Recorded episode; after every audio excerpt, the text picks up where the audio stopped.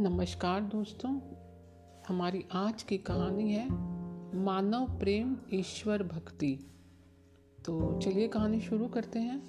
मानव प्रेम ईश्वर भक्ति। एक शेख साहब थे।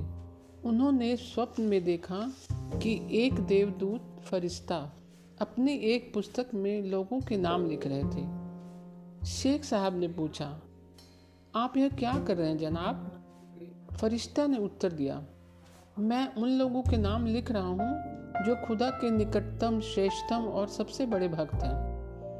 सुनकर शेख साहब अपना सिर ऊँचा ना उठा सके।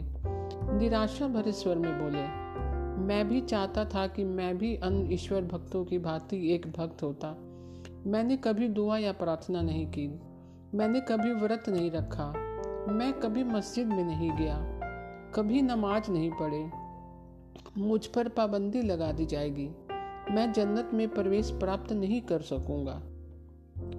फरिश्ते ने कहा, मैं तुम्हारी कोई सहायता नहीं कर सकता।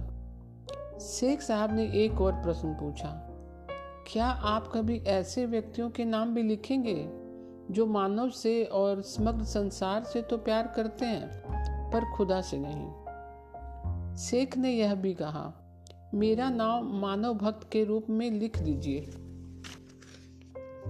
फरिश्ता अंतर ध्यान हो गया। शेख साहब ने एक दूसरा स्वप्न देखा और इस दूसरे स्वप्न लोक में फरिश्ता वही रजिस्टर लेकर प्रकट हुआ। जब उसने रजिस्टर के सब पृष्ठों को उलट पलट कर देखा और उसने सारे रजिस्टर को पुनः पढ़ डाला तो शेख ने पूछा कि वे क्या कर रहे हैं?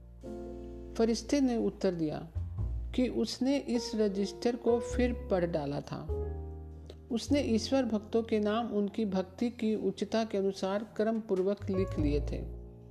शेख साहब ने फरिश्ता से उस रजिस्टर के देखने के लिए प्रार्थना की, जो मान ली गई। रजिस्टर खोलते ही शेख साहब आश्चर्य से स्तंभित रह गए। शेख साहब ने जिन्होंने अपना नाम मानव भक्त के रूप में रजिस्टर में लिखने को कहा था, देखा कि उनका नाम उस सूची में, जिसमें ईश्वर भक्तों के नाम लिखे गए थे, सबसे ऊपर लिखा हुआ था। क्या यह आश्चर्य की बात नहीं? यह सत्य है। ईश्वर की सच्ची भक्ति केवल ईश्वर के नाम की रट लगाने, रखने या मंदिर, मस्जिद में जाकर नमाज़ पढ़ने या पूजा करने में नहीं है। प्रतित्व मानव मात्र की सेवा में मानव मात्र के कष्टों को दूर करने में प्रतनशील रहने में है। या यूँ कहिए कि प्रत्येक मानव में ईश्वर ही के दर्शन करता है। तो दोस्तों, आज की कहानी आपको कैसी लगी? मैं कल फिर एक नई कहानी के साथ उपस्थित होंगी तब तक के लिए नमस्कार दोस्तों।